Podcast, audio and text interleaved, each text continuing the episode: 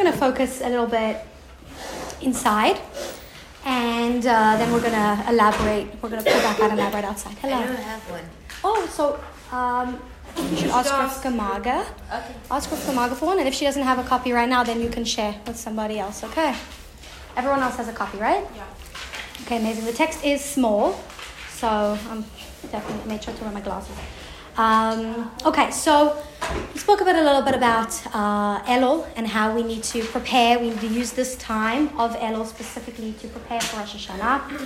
And we spoke a little bit about what a maamar looks like in general. We said, I, I told you about the opening verse of the maamar. Ani ladodi li, yeah? So just to repeat, good morning. Do you have a copy? No. A book? Okay, so you can go ask Rivka Marga. Rivka Marga said she's gonna bring us. Oh, okay, perfect. She'll, she'll bring you some. What's your name? Mishka Mishka Yarmak. And what's your name? Kelly Greenberg. Teddy Green. Okay, nice to meet you guys. All right, I'm Esther Shemtov. Um, so we're going to be learning the Maamarim of the Alter Rebbe inside. Okay, so you're going to get the, the text. So we mentioned before that the verse Ani Ladodi Vadodili is one of the many acronyms of the name of Elul, right? Uh, what's called in Hebrew Rashei Tevot. Rashei Tevot means an acronym. And we said that it was originally brought down by the Abudarham, and it's also brought down in many different places of, of Kabbalah as well. The fact that this um, that Ani Ladodi V'Dodili, this verse from Shir Hashirim, is an acronym for the name of Elul. And we said that Shir Hashirim was written by, does anyone remember who wrote Shir Hashirim? King Solomon. King Solomon, that's right. And it's a love story on the basic level between a man and a woman who are deeply in love and chasing one another and pursuing and then withdrawing. Um, and it's representative on a much deeper level. It's a very, very deep, deep work of the Torah, representative of our relationship with Hashem. We are the woman in the relationship, and Hashem is the man in terms of the uh, the, alle- the allegory, I guess it's called. So when we see this term ani ledodi v'dodi li, it's from chapter six in Shir Hashirim, and it means I am to my beloved, and my beloved is to me. And if we look at the context of what's going on in that chapter, we see that the woman in that chapter is chasing after the man. She's looking for him in the fields. She's looking for him. She's madly in love with him, and she's trying to find him. And in the context of that, she says, I am to my beloved, I referring to the woman, and on a deeper level, referring to the Jewish people. My beloved referring to the man, referring to Hashem, and my beloved is to me. So, what we see here is that in this context of this verse specifically, the woman is pursuing the man. The Jewish people are pursuing Hashem. There is a com- completely opposite verse in chapter 2 of Shir which is Dodi li va'ani. My beloved is to me, and I am to him. And it ends with Haro'e b'shashanim, who's found among the among the lilies or among the roses, how, however translate shoshanim. So there, in that context, in chapter two, if you look at the context of chapter two inside, you'll see that the man is showering the woman with, with love. She's in the palace and he's feeding all different foods and all different delicacies. And, and in that context, she says, Dodi li, my beloved is to me, my beloved is reaching out to me, va'ani lo, and I reach out to him. So, what's the significance over here? Why, why do we need to know this? And the answer is because this verse is representative of a specific state that we find ourselves in in the month of Elul, where it starts with Ani Ladodi, I am to my beloved. I, the Jewish people, are reaching out to their beloved, to Hashem. And then my beloved is to me. Then my beloved Hashem responds to this initiation and responds in kind by showering us with love, uh, showering the Jewish people with love, which is the opposite of in another place in Shoshan, which we'll get to. So that's a little bit of the context of the verse, which the entire maamar is named after. Okay. From there, let's see inside a little bit, okay? And then we're going to elaborate outside again. So if before we go, does anyone have any questions? No? Okay. Just a reminder about the about how we're going to do this. Those of you who want to follow along with the Hebrew can follow along. If not, you can flip. Most of are marim uh, that we have have the English side by side, but unfortunately we couldn't find it with this one. So if you do want to follow along in English, just flip to after page 66, right? You'll see the first letters of the words of the verse Ani Ladodi. It's a literal translation in the English. So if you want to follow along in English, feel free. If you want to follow along in Hebrew, if you want to just listen. If you are following along in the Hebrew and you want a translation because you want to really get it down, just stop me and ask me, okay? Um, because we're probably all going a little bit different paces with the Hebrew. Okay, so Ani Ladodi, this was given over in oh, 1779, I think. 1779? 1779. The year 1779. Parshas Ra'eh. It was Shabbat Mevarchim Elul. It was the month, it was the week that they blessed the month of Elul. And the Alter Rebbe gave over this manner, starting with Ani ledodi v'dodi li, with a quote: "I am to my beloved, and my beloved is to me." Rashei Tevot. These, the, this verse is an acronym for Elul, for the name of the month of Elul, the Ha'inyan. And a lot of things are an acronym for the month of Elul, right? We can we can find many, many, and many people have. But the question then becomes, okay, so what, right? What's the connection between the two? Uh, we can make up sentences right now that are an acronym for Elul, but they don't really mean much, right? Because we made them up. So what, why is the specific verse brought in connection with Elul? That's what we're going to have to understand. Key, this is because Be'elul, in the month of Elul, Matchil bechinas ani ledodi. We start this process that's called ani ledodi. I am to my beloved. Dahainu, which means bechinat isarusa de a level of an arousal from below, and we're going to speak about this term in a moment. It's an aspect of an arousal from below, and below means down here, us. Yes? What does matchil bechinat mean? Matchil means begins, and bechinat means the level or the aspect, uh, the aspect of. So we're going to discuss what that means. That Ani Ledodi represents this level of the Jewish people initiating. Ad Rosh Hashanah, until we reach Rosh Hashanah, right? The month of Elul is a full month, and Rosh Hashanah begins the month of Tishrei on the first of Tishrei. Once we hit the next month of Tishrei, we hit Rosh Hashanah, V'Yom Kippur, and then 10 days later, the day of Yom Kippur, Shehem Bechinas, and then they are a level of Hamshachat Elokuso, drawing down God's light, Yisparech, may he be blessed, Lamate, down here, the Bchinat Tidkalut, in a revealed way. So what's it saying here? Ani Ledodi represents the time of Elul. Ani Ledodi represents the Jewish people initiating the relationship with Hashem until we reach Rosh Hashanah, where we get a revelation in return from Hashem. So if we look at the verse, we see Ani Ledodi, I'm to my beloved Vadodi and my beloved responds. The first two words are symbolizing the month of Elul. Because in month of Elul, we initiate. We reach out to Hashem. We seek Him out in the fields, as if you look at the context of the verse. And then in the month of Tishrei, V'dodili, God responds with a revelation of His own, which we experience on Rosh Hashanah and Yom Kippur. And uh, I want to talk about this a little bit before we, before we continue inside. So there's a, there's a famous question when it comes to Shabbat and when it comes to the holidays. That's asked many times, and it is like this. If none of the Jewish people would keep Shabbat. God forbid, God forbid, God forbid, one week. Just everybody would make a disastrous miscalculation. I think Shabbat is on, on, on, on, on Friday. I'm surprised we didn't do this in COVID when like everything was, but we kept track. We've kept track since the beginning of time. Um, somehow nobody kept Shabbat on Shabbat, and everyone kept Shabbat on, on Friday. Would Shabbat still be Shabbat? No. No, why not? because the Jews do Shabbat like it depends. For example, I know when the Jew is in desert and you don't know when it's the Shabbos, you just start counting the Sunday, Monday, Tuesday until the sixth, sixth day. It may be like the Thursday, Friday that meant, but for you it will be Shabbat. That is true. Have you guys heard that halacha before? That that is one opinion. There's two opinions. So whatever anyone would have said would have been correct. Um, but th- th- that that halacha, that law that you brought, is very important. If somebody loses track of time, which is possible, right? If you're by yourself, usually if you're with a, a general group, you kind of can keep track. But somebody gets lost in the desert, they lose track of time. They can start counting from that day towards Shabbat, and the day that they count as the seventh day, that is Shabbat for them. So on the one hand, we have this this idea that a person can sanctify Shabbat for himself. But what about as a community? And what about the day? I mean, it's a that Hashem specifically gave to the Jewish people. Like, even if you go and you look, like, that's like the one mitzvah too that, like, going are not allowed to like a very um, sacred day. So you're saying that, you're saying the opposite, that Hashem chose the day and it's the day itself. And it's the day itself. And that is also correct. That Hashem made Shabbat before there were people, right? It says Hashem rested on the seventh day Um, he had created people already, but he rested. Hashem himself rested. The day itself has something because Hashem rested on that day. So we have these two things going on at the same time. And the truth is, again, there's different opinions, but there's an opinion that says that Shabbat sanctifies itself.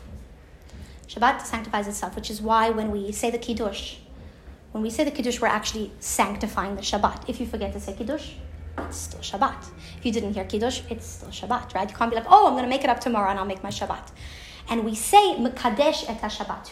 We bless Hashem in the Kiddush as the one who sanctifies Shabbat. We don't say that we are sanctifying, which we say um, when we talk about the, the holidays, we actually say Asher Kideshanu, which we are sanctifying. But when it comes to Shabbat, we say which is sanctified because Shabbat is actually sanctified on its own. The day of Shabbat exists as a separate entity on, on the one hand from the Jewish people. And th- this goes back to a debate. It goes even further than that, which is is time a creation? Is time something that exists on its own, separate from reality? And there's a debate. So some say yes and some say no. The Rambam and Hasidus and Kabbalah all agree that time and space, we won't, we won't get into space right now, that time is a creation on its own, independent. It's an independent creation. Hashem created the world and he created time. And within time that he created, he actually created units of time. Each unit infused with a different aspect and level and energy of godliness. So we have millennias, right? Which each millennia, each thousand years represents its own unique time. We're in the sixth millennia, heading towards the seventh, which is Mashiach. There are years, and there's a cycle that exists within the year, which we said Hashem decided what to put there, right? Hashem decided that within that cycle we're going to have Rosh Hashanah, we're going to have Yom Kippur, we're going to have Sukkot, and where exactly in the year the cycle will go. We have weeks, which we see very clearly with the end of Shabbat, culminating in Shabbat every single week. We have days, we have hours, which is called Sha'ah, and we have biblical hours, which don't work exactly the same as our 12 hour clock, but very similar. And then we have something that's called a rega. In modern Hebrew knows Hebrew. What is rega? Moment. Moment. And you'll hear people telling you rega, right? So we know rega as a second. But actually, it's brought that, oh, I don't remember exactly, that a in Hashem's world is like one something, something, something, something of a second. It's a split, split moment. That's a. So Hashem actually created time, and within time, He created units of time. That millennia, He created years, He created weeks, days, hours, and instances. And it says that Hashem is, is, is angry once a day for, for a rega, for an instant. It's like literally when you say split second, uh, I don't remember exactly what it was, a tiny, tiny fraction of a second. And so time exists almost in a way on its own, independent of what we're doing. So then we ask the question so, do we keep Shabbat? Is, does Shabbat exist because we make Kiddush? Or, does Shabbat ex- or do we make Kiddush because it's Shabbat? We make Kiddush because it's Shabbat. We make Kiddush because it's Shabbat, right? So we do have that exception where if somebody loses track of time, he can make his own Shabbat. But the reality and state of the world is that Shabbat is Shabbat. And because Shabbat is Shabbat, we rest. Because Shabbat is Shabbat, we make Kiddush. Because Shabbat is Shabbat, we go to Shul. And the same thing with Rosh Hashanah. Do we blow the shofar on Rosh Hashanah? Is Rosh Hashanah Rosh Hashanah because we blow the shofar? Or do we blow the shofar because it's Rosh Hashanah?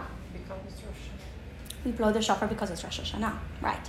And um, there's a story with the, the, not a story, there's a halacha by the Rogatchover Gaon, uh, Yisrael Rosen. He, he passed away in the 1930s. He lived around the same time as the Lubavitcher Rebbe. He was a huge, huge, huge Talmudic genius. And he has a halacha, he, has a, he asks a question. If somehow you only got access to a shofar a, like a, a, second before Rosh Hashanah is over, which tekiah, which which one should you blow? There's different there's different tekiyot that you should blow. Which one should you blow? And he gives his answers, and then at the end he says, and you can continue trump, trumping, trumpeting the horn, like blowing away afterwards as well. But his his language completely shifts. It's blowing the shofar, it's a mitzvah for that one second. And then you, if you want, you can continue tooting your horn, basically. Because the moment Rosh Hashanah leaves, it's just a horn again, right? So the day itself has something special. And the reason for that is because Hashem made it that way. Hashem made it that way that there's a special energy on Shabbat. And because there's a special energy on Shabbat, we raise ourselves up to match that energy. Hashem made a special energy on Rosh Hashanah. Because He made that energy, we raise ourselves up to that. He made a special energy on Pesach. And because he, there's a special energy that exists on Pesach, we raise up to that. And certain events happen specifically because of the time. So, were the Jewish people redeemed on Pesach? Do we have Pesach because the Jewish people were redeemed, or were the Jewish people redeemed because it was Pesach? And the answer is that Pesach, the month of Nisan, has a special, auspicious time for freedom. And that's why the Jewish people were redeemed then.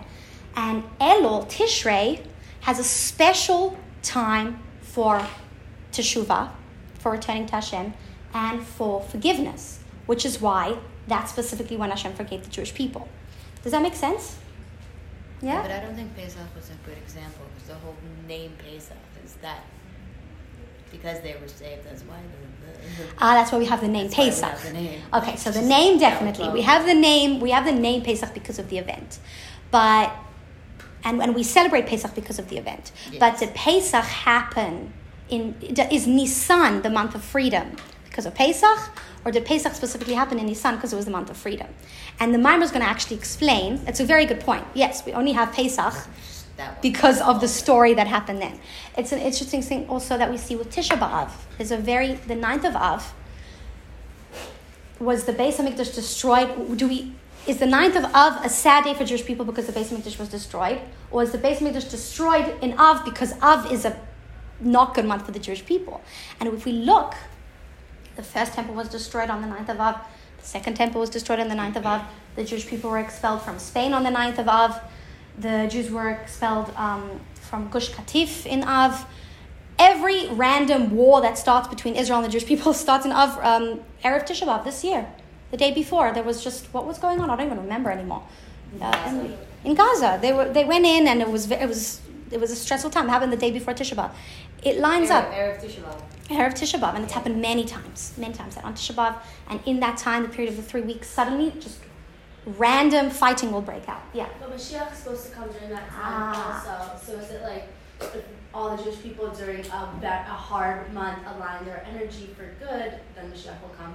That's a beautiful question. It does say that Tisha B'Av is going to turn into a Yom Tov, that, that Mashiach was born on Tisha B'Av, and that when Mashiach comes, Tisha B'Av is going to be like a Purim for us. It's going to be a day of huge celebration um, because the truth of the essence of that day will be revealed. But when we're in exile, it's considered a time, it says clearly in halacha that if you have a very risky business deal you want to do, don't do it in Av.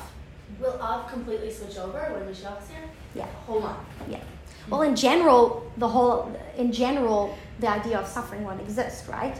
Um, and the truth of that month will be revealed. Yes, it'll be, it'll be, it'll be a time of, of, of great joy, specifically the ninth of Av. But the reality today is, if you have a risky business deal, don't, don't do it enough, right? It says that, um, that Adar is a, is a, is good luck time. Um, and I remember learning that. I was in, um, I was in Mechonat Haus Shlucha there. I remember learning about Adar, and then I ended up getting like very quickly engaged in that month. I remember the beginning of the month, like learning about it. Oh, this is like good. And then like, yeah, a few weeks later, I was engaged in Adar. So Adar is definitely it's a it's a good month. Um, so the idea is like this: Hashem created time, and He infused different units of time with different energies. And we see this also, Kabbalah explains it in the context of summer and winter. We have the summer where the sun is shining, and the summer is ending now, as, as hot as you think it is, or some of you are already in your sweaters. So you're definitely getting uh, into, the, into the winter vibes. Um, we see the days are already getting shorter as Elul begins. The days are getting shorter, Shabbat is coming out earlier. Um, the summer month begins in the time of Pesach, Nisan, where the sun is shining. What does that represent on a spiritual level? That Hashem's light is shining freely during that time. Hashem is giving in that month. Hashem is giving for free, almost. Hashem is giving us gifts during the time of Nisan. And what happened in Nisan? Hashem chapped the Jewish people out of the land of Egypt. They didn't deserve it. The Jewish people were not deserving of leaving Egypt.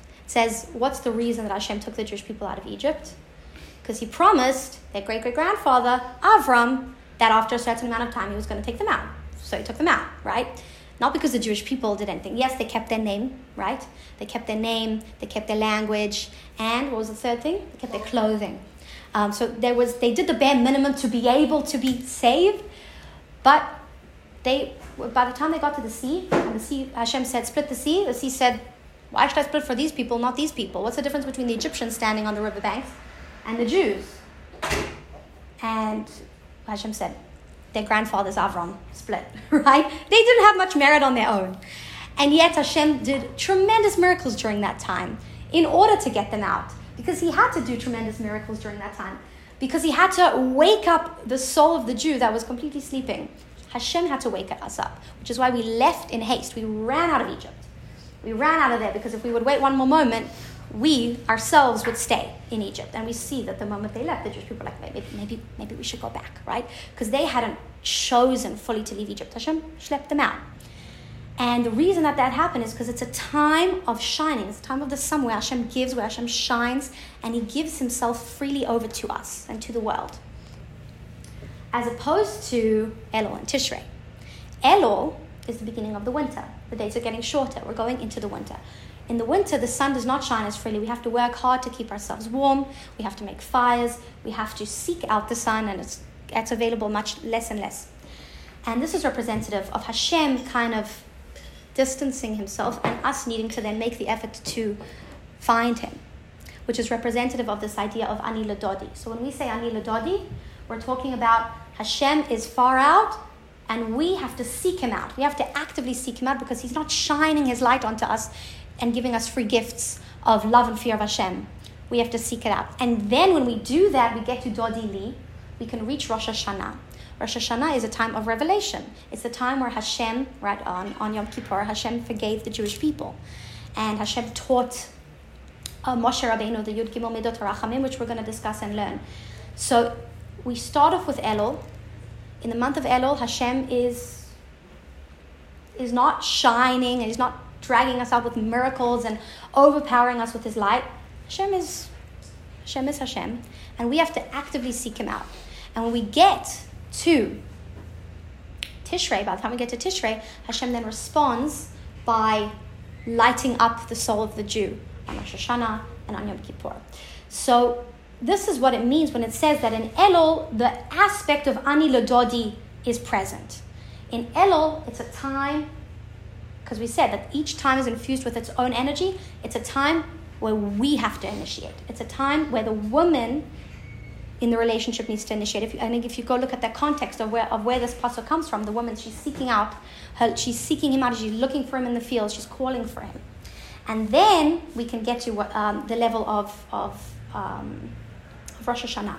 So in technical terms, I don't know if it's technical or kabbalistic terms, this seeking out Hashem, this effort and arousal from below is called Isarusa de la Sata.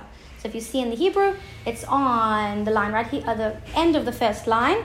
Isarusa means an arousal, delasata from below. Below meaning from all the way down here in this world. We are initiating. Okay. And now the Alter is going to go inside and explain the second phase. So Elul is representative of Ani Dodi. Then Tishrei is Dodi Li. What does Dodi Li mean? My beloved is to me. It means that Hashem is reciprocating. He's reciprocating to our love and our initiation from Elul with his own shining and his own love in Tishrei. So we're going to see what that looks like. So let's go back inside. Before we go back inside, does anyone have any questions? No? Okay, you're all very uh, accepting. Great. uh, if you have questions at any time, just feel free. So we're on the third paragraph inside. And sorry for those of you following in the English. Um, don't know exactly. Is anyone following in the English? I want to tell them. It talks about arousal like halfway down the page. Okay. Where it says like all the divine service of the rule. You see that? Also the third paragraph as well. It's also the first, right? As the Alter Rebbe proceeds to explain yeah, yeah, yeah, yeah. So here, add. So we're in the, in the in the English. It's add. This phase continues until Rosh Hashanah and Yom Kippur. Okay, for those who are in the English. כמו שכתוב, as it's written, smolo tachat l'roshi, his left hand is under my head, v'yamino techabkeni, and his right hand embraces me. This is another quote from Shir Hashirim, also from chapter 2. Right before it actually says the quote of Dodi Liva Ani Lo, which is referring to when Hashem first initiates and then we respond. Smolo tachat Roshi means his left hand is under my head, his right hand embraces me. And Hasidus explains that Hashem has a left side and a right side. What does that mean? Does anyone, what is left and right? Right is like chesed and left is.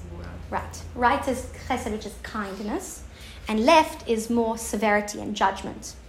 So when we say that his left hand is under me, we mean that Hash- so in the context of Shir Hashirim, in the simple language, the woman is saying that her lo- lover, the man's left hand is under her head, and his right hand is embracing her, which is referring to the two the two ways that Hashem communicates with us through chesed, kindness, and judgment, love and fear.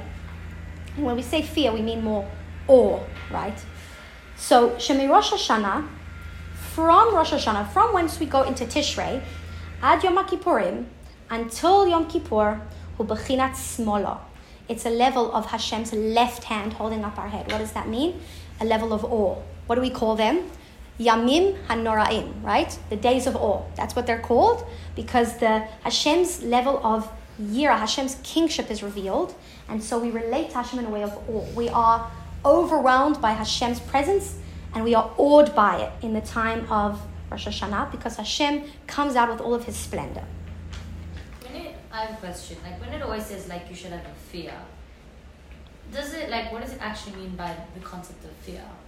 Like is it saying like I should actually fear him, or it's like I should I should use my love and like inspiration to like do like what does it mean by? It's a very good question. So, fear and love are two. They're two separate things. They're two separate things. That's the first. There's, there's, the, there's there are two channels in two ways, um, and there's different levels within fear. So the basic basic level does mean fear, and that's where some people need to start out. Hashem is the one who controls my life, and Hashem is the one who gives and takes, and I'm afraid to make him upset, right? That's the most elementary, basic level when we speak about fear of Hashem, right? Um, and on, on the opposite side, love. What's the most elementary level of that? Would be I love Hashem because you know I like all the good things He does for me, right? And I like I like my life, so I love Hashem. Those are like the very that's the elementary level. So so when we say fear, on the one hand, yeah, we mean fear. I'm scared. I'm, I don't want Hashem to mess up my life, right? I, I want Hashem to take care of me, so I'm afraid to make Him upset. That's the basic level. What's a deeper level? A level of what we would call awe, right? Or I like to use the word respect, right? When you see somebody who's revealed in all of their greatness and all of their glory, and you truly, under, truly understand that this person is so beyond you and so above you, you treat them with, with awe and with respect. And that leads to the same result of I don't want to make him upset, right? Because I respect him and I'm in awe of him or of her. So the result is almost the same. Fear of Hashem, yira, which can mean fear or awe or respect, or more from a distance, I guess, appreciating Hashem from, from, for, for just how much bigger He is than us, leads to practically us not breaking Hashem's rules, right? Us not being over what's called a mitzvah lotase, a mitzvah of thou shalt not do. So practically the result is the same, which is we don't do averot because either I'm scared Hashem's going to punish me. That's like the basic element. I'm scared. I'm scared of Hashem. I'm freaked out. Or because I'm so in awe of Hashem, I'm so respectful, so to speak, of Hashem that I would never want to that I would never want to not listen to him. Does that make sense? Yeah. And there and there are many, many more levels than this and more nuances. And we'll speak definitely more about love and fear throughout the year. Um, and then again, there's also different levels of love, right? Do you love Hashem because of what He gives you? Do you love Hashem because of, yeah, like, why do you love Hashem? And practically, our love of Hashem leads us to want to do things for Hashem, which is to do the positive commandments, to fulfill the positive commandments. Okay, so the time of Rosh Hashanah, as they're called, the Yomim HaNoraim, they're days of awe. They're days where Hashem reveals Himself in His full glory, in His full kingship, and we respond by being overwhelmed by Hashem, and therefore we we serve Him, we subjugate, we give ourselves over to Him. But this comes in response to first us initiating an Elul where we're not overwhelmed by Hashem, where Hashem just seems like not that overwhelming and overpowering because he doesn't feel that present to us in the moment. So this is represented by smolo tachas and then it ends with v'yamino tachapkeni, his right hand will embrace me, which is referring to what happens after. What happens after Rosh Hashanah and Yom Kippur? Sukkot and Simchat Torah, joy, joy, love.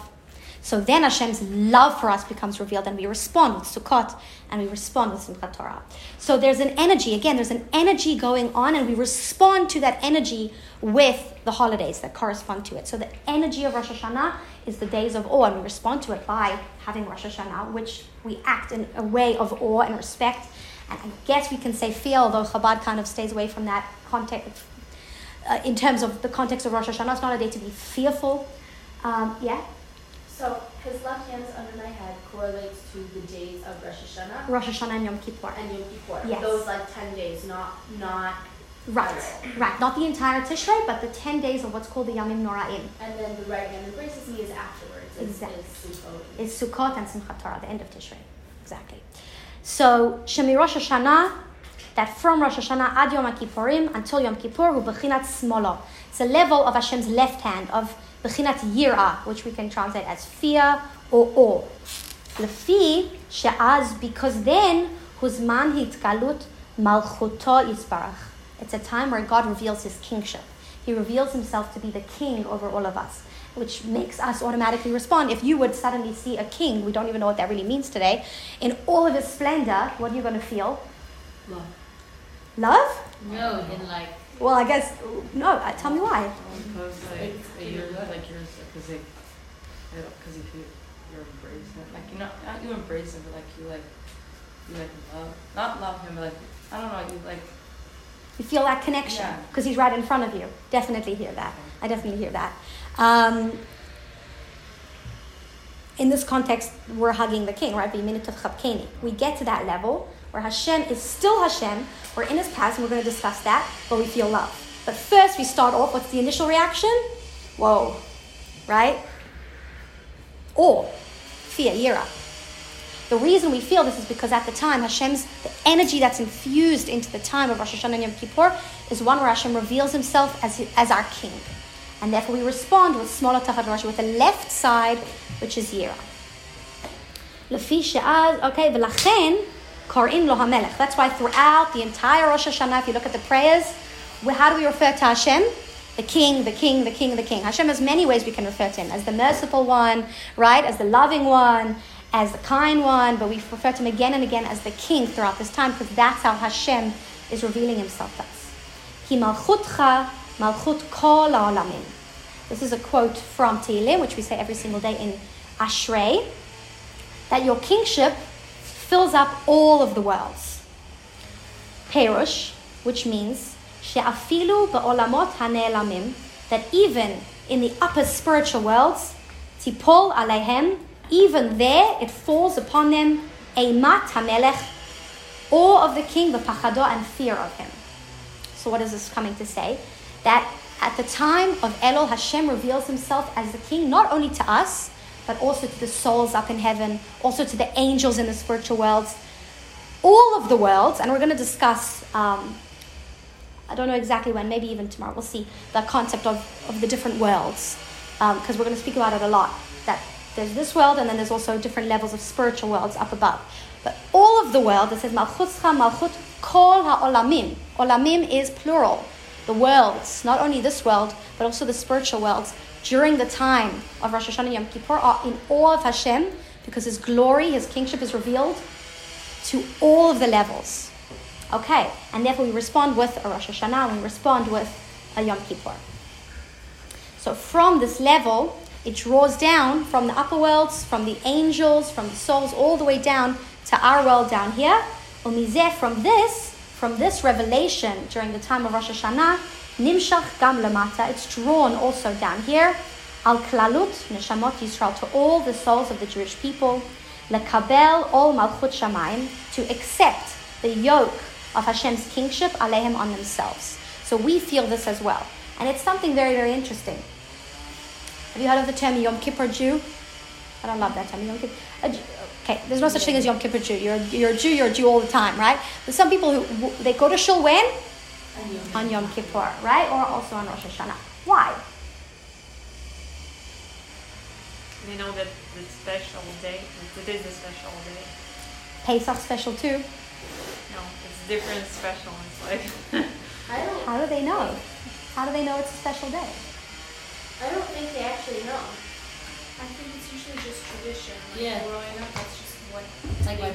Go to High holidays. or- my Yeah. parents go like my parents making me go to shul for Yom Kippur, so I have to do it.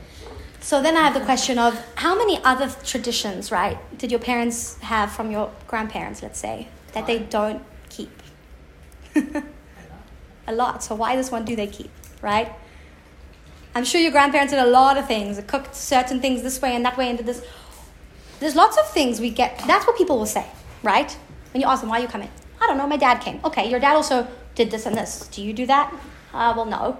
And he also did this and this. Do you do that? Well, no. So, so why this? Why specifically this thing? I think maybe for like a lot of people, like even if you're raised secular, like there, there's still like a very deep understanding that Yom Kippur is it, it's it's important. It's It's the day. It's the day. Like, It's the day, and even, right. Even in It's called secular Hayom. That's that's really impressed upon young people and. Yeah. A- And the really the question is why? I mean, It's the day of judgment. it's the day of And judgment. everybody's afraid, so they all go mm-hmm. to pray so that they can live in I don't think so. I also actually If think that was the case, A lot of people are like, I go to shul only on Yom Kippur. That's it. That's the only time they like go. Yeah, but they're not going because they fear Hashem. Yeah. No, they don't necessarily fear God. I mean, They- you don't know But you can also fear and love God at the same time. So it can be like both aspects that you're feeling, which it is because God's something that we can't. He's not tangible. So it's like scary to know that like it's the unknown, I guess. So people can him and love him at the same time, but they do have that like both feelings. Mean, it's like, hey, that's the time we go to shul, that's the time we pray, and that's the time we ask for whatever you want. so that's the time where the fear comes out The specifically, fear just because, yeah, I guess it's both. No, and the could be like at all times. So if it's at all times, then maybe they've got to shul all the time, right? No, but it doesn't mean that you're going to go to shul because you have, have those feelings. Having those feelings is just having a connection with God. Okay, so so then the question is, why the shul part? Nobody loves shul. I mean, maybe some people. Why go to shul? Why are many many people fasting on Yom Kippur, which nobody likes to do? I feel like more people go to shul than fast. Okay, why are they going to shul? They could have much better thing to do with their time. Because everything shuts down. Even in Israel, like you can't open a business. It's illegal to be open on Yom Kippur. In Israel, yes, Okay, but in but America, in America you can go to It's work. not right, but it's just that's I mean, where the generation comes in. So like it's passed down and it's tradition. Past that. Yeah, yeah. I would Definitely. think just tradition. Like There's my, tradition. Yeah. My community is seventy percent Jewish, most of which is Reform conservative, and they know the like they know the Orthodox community. They know that you're not supposed to drive on Shabbos. They know they know all of this, but they drive to shul on Yom Kippur. But they're coming to shul on Yom But they're going to shul. I think it's just like a tradition. Like oh, my parents did it, But so do I'm they gonna do believe it. that I don't know driving on if it's like Shabbos that thing. Because reform. They don't believe that driving Right. So Shabbos is for wrong. them, it's not wrong. That's the thing. Like just because Orthodox people go to it doesn't mean like you get what I'm saying or no? Like they think for them it's okay, and for Orthodox people it's not. But they don't feel like it's So they're- for them, they're showing up to shul. How they should be showing up, and they're showing No, up. That's the they're- thing. I don't think that's like even Ah. like having like like we, we drive to shul because like we know like, growing up we drove to Friday night services like that doesn't like That's just normal. it's it's normal but it's it's okay for for us and if an Orthodox Jew wanted to do that too like I wouldn't say like it's not okay for them like if they if that was a choice that an Orthodox Jew made I don't know like how they would still be considered Orthodox at some point like at what point do you draw the line but like that's their choice to make. It's not like they can't do it; they just don't. You can you can go to shul, and people go to shul different ways. They go to shul. Um, the halacha says if you have to, if the only way you could get to shul is drive, stay home, even on Yom Kippur. That's what the halacha says. That's what Orthodox Jews say. But at the end of the day, how Jews are getting to shul is a separate question of the fact that they're going, right? The fact that many people are also fasting. I, uh, my father's rabbi in community in South Africa, uh, in Cape Town, a very secular community. It's got about 3,000 members in the shul. You see a couple hundred on Shabbat, maybe, maybe, maybe. On Yom Kippur, 3,000 seats are full. On Rosh Hashanah, 2,500 seats are full.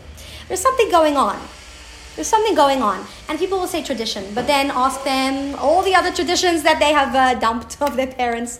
Why this tradition? There's something going on inside that we can't It's really like, explain. Like the one day where it's kind of like um, solidarity. Like even though people might not, it's like subconsciously they might not realize it. Sorry, subconsciously like they'll feel it, but they know it's like that one day where all the Jews come together. It's like Mhm. every other Jew in the world is doing this, Mm. so I'm gonna join too.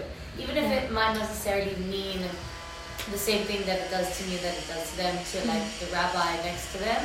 I think it's just like the essence of if they know they're a Jew, they're like, no, this is this is like something that that is part of my Judaism, no matter how they every so every everyone who's sitting at the at the minyan, everyone who's sitting there is that coming for it from a different place and a different reason. But at the end of the day, the same that Jewish solidarity is what's bringing everyone together. I think so, yeah.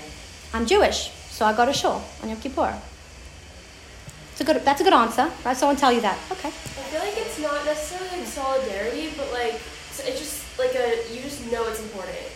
Like there's just something that like you're a Jew- Why? That's the thing. No, but that's the thing. It's like I mean I, I do think it's because like of Hashem at the end of the day, but like it's like there's just something inherent that you know it's important. Like I've been learning about miracles, um, and it's like the idea of like why do so many Reform Jews still like celebrate Pesach? Like yeah, sure, like maybe they don't have like the kosher hall or like whatever it is, but like why do they still celebrate it? It's because like the miracle from 3,000, you know, thousands of years ago is like still like so prevalent today that it like changed their behavior. And I feel like it's like a very Mm. similar situation like with Yom Kippur. It's like there's just like something you just you just know it's important because it's just like it's something like within you. It's not even just your community. It's just like you know.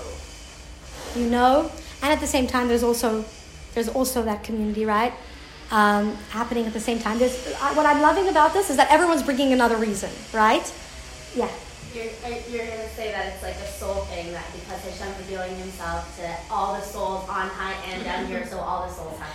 Noah has been in my class at the end of the day at the end of the day there's definitely something going on on a soul level definitely nobody's going to tell you that First of all, because we're not that in touch with our souls that we know it. There's something pushing us. Maybe it's you know, I want to make my dad happy, right? Or I want to you know see all my Jewish friends, and or I think it's the right thing to do, or I feel something, right? Or there's an energy in the air, or anyway everything else is closed in Israel, so I may as well just go to shul. We tell ourselves the reasons that make sense in our mind, but there is definitely something driving us. The fact that there is such uh, I'll tell. I'll, I'll start off with a story tomorrow. Um, there's some beautiful Yom Kippur stories of Jews who just they didn't even know it was Yom Kippur, and suddenly certain things happened, and there's definitely something going on on a soul level. And what's the maamar telling us? That Hashem is shining His light in that time. He's fully revealing Himself in all of His glory, and the soul of the Jew responds to that. What the soul then tells the mind to tell us to make us go to shul, we're going to hear everyone's going to tell us something else. But the soul is pushing us. And our soul doesn't always push us. Our soul is always wants show, our soul always wants us to serve God. Always wants us to be close to God. It's in a constant state of yearning for God. But sometimes it pushes us. Why? Because Hashem is shining. And that's what's called Dodili. When we use the term Dodili, my beloved is to me, Hashem is shining. But Ani Ladodi is where we're holding right now. We're not holding in Dodili yet. And that's what we need to discuss. So that's what we're going to discuss starting from tomorrow. Elul. We're not in a time of shining right now. Our souls are not pushing us to go anywhere. I mean, your souls will push you to come here. I'm very impressed. Um, but there's nothing crazy going on. It's there's regular Shabbats. There's no holidays right now in Elul. We hear the shofar, which is beautiful. It's a it's a minhag. It's a custom to prepare, but there's no special mitzvot in Elul. What's our job right now? What's the energy right now? How can we tap into that? And how can we tap into that so when we get to Rosh Hashanah, we can really feel that inspiration? Not in a way of I'm here because my dad, you know, my parents wanted me to be here, my mom wants me to be here. But actually being able to tap into the energy of the time that our soul is really feeling. So we're going to learn a very famous analogy that the Alter Rebbe brings of the king in the field tomorrow. We're going to see the, the original source for that analogy is in this maamar. Many people, I remember teaching, well, I'm from Sorbatan, I'm so sorry. Um, many people have heard this analogy of the king in the field. And I remember last year telling girls, this is the source of it. They were like, no, there's no way. I went to a modern Orthodox school and there's no way that they were teaching Chassidut. And I was like, listen, the analogy came from the Alter Rebbe. It's a good analogy, so you take it. Um, but that's what we're going to be learning. We're going to be tapping in what's Ani Ladodi? What is Ani Ladodi? What does it mean for us to initiate? What does that look like? And how do we initiate a relationship with Hashem? So we'll continue tomorrow. And I really want to say this. I loved all of your answers about Yom Kippur because, um, first of all, it just it just gives a sense, you know, of where everyone's coming from in a way, and also it's a beautiful thing if we think about it. It's a beautiful thing that I'm sure many of you have gone to shul on Yom Kippur, even if you didn't do, you know, many other things. Went to shul on Yom Kippur. That's a, first of all, thank your parents if they were the ones who pushed you. That's a very special thing. So we'll continue tomorrow, and have a wonderful day. Okay. Oh, thanks.